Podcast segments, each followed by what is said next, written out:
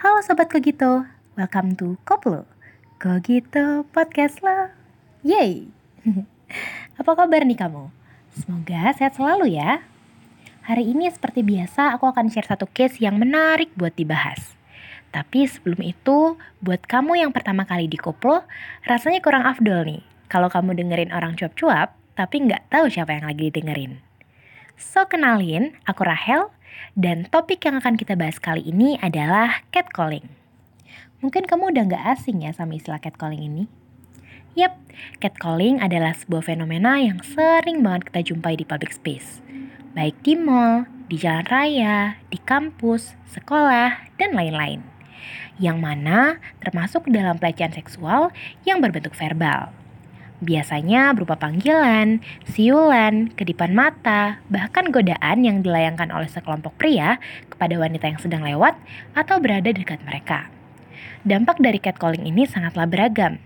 Mulai dari marah, ketakutan, nangis, bahkan ada temanku yang juga merupakan korban catcalling, dia sampai merasa terteror dan trauma. Sampai-sampai dia mengubah kebiasaannya. Misalnya gini nih sobat kogito. Misal kamu pergi ke kampus lewat jalan A. Yang mana jalan A ini merupakan akses terbagus dan tercepat dari rumah kamu. Tapi karena jalan A ini kamu digodain sama abang-abang tukang ojek, jadilah kamu risih dan gak mau lagi lewat jalan itu. Akhirnya kamu mengubah rute perjalanan kamu ke jalan B. Padahal jalan B ini jatuhnya lebih jauh dari kampus atau nggak sebagus jalan A. Kalau dilihat-lihat, berarti ini tuh udah berdampak buat kamu secara psikis yang menimbulkan rasa trauma sehingga kamu nggak mau lagi lewat jalan yang biasa kamu lewati. Meskipun lebih menghemat waktu atau keuntungan-keuntungan lain yang bisa kamu dapatkan jika kamu memilih jalan A. Nah, apa yang temanku alami mirip seperti itu. Ngomong-ngomong, setelah dengerin aku cuap-cuap dari tadi nih, mungkin ada dari antara sobat kogito yang mikir kalau catcalling ini dilakukan oleh sekelompok pria kepada wanita yang berpakaian menggoda atau seksi-seksi gitu. Tapi, itu nggak sepenuhnya benar sobat kogito. Menurut penelitian yang dilakukan oleh pemerintah, catcalling ini bukan disebabkan oleh pakaian yang dipakai oleh korban. Buktinya banyak kok korban catcalling yang mengenakan pakaian tertutup, bahkan syari. Malah nggak jarang, wanita yang berpakaian syari itu dicatcallingin dengan atribut agama. Misal dengan begini, Assalamualaikum waktu cantik, mau ke mana nih? Abang imamin yuk.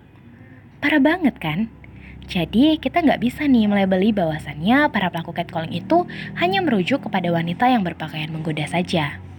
Jadi kesimpulannya sih, itu memang dasar kultur dari sepelakunya aja ya, sobat kogito. Mereka menganggap itu iseng-isengan aja, buat hiburan aja sama teman-temannya, padahal ada dampak yang dirasakan oleh korban. Maka dari itu, karena masyarakat juga belum terlalu aware dengan catcalling ini, pertama kita harus tanamkan kesadaran dulu dalam diri kita nih Sobat Kogito.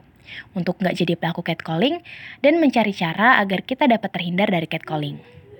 Nah, kalau menurut Rahel, kita bisa mulai dengan menghindari gerombolan pria ini cara paling simpel sih menurut Rahel. Karena biasanya catcalling ini kan dilakukan oleh segerombolan pria. Umumnya sih cowok-cowok ini tuh beraninya kalau lagi sama teman-temannya aja sobatku gitu. Kalau rame-rame mereka tuh jadi lebih nggak jadi lebih pede aja gitu buat ngelontarin catcalling ke cewek. Jadi lebih baik kita hindari aja ya kalau ketemu sama gerombolan pria. Selanjutnya, cara yang biasa Rahel lakuin adalah berhenti dan spontan menatap mata pelaku.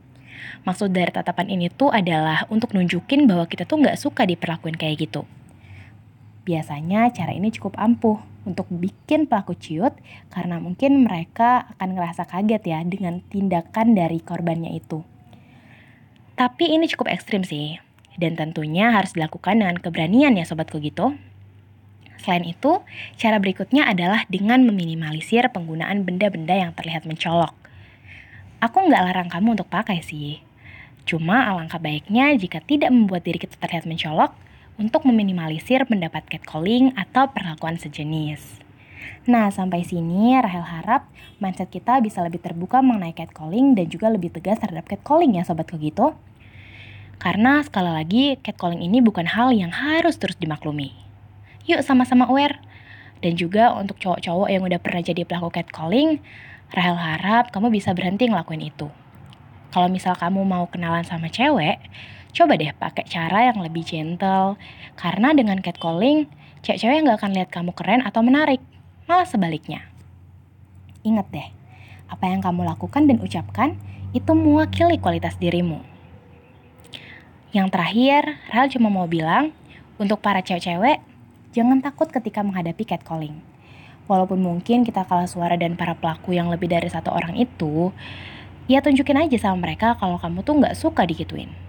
So, lakuin dengan percaya diri ya sobat gitu. Oh iya, satu lagi.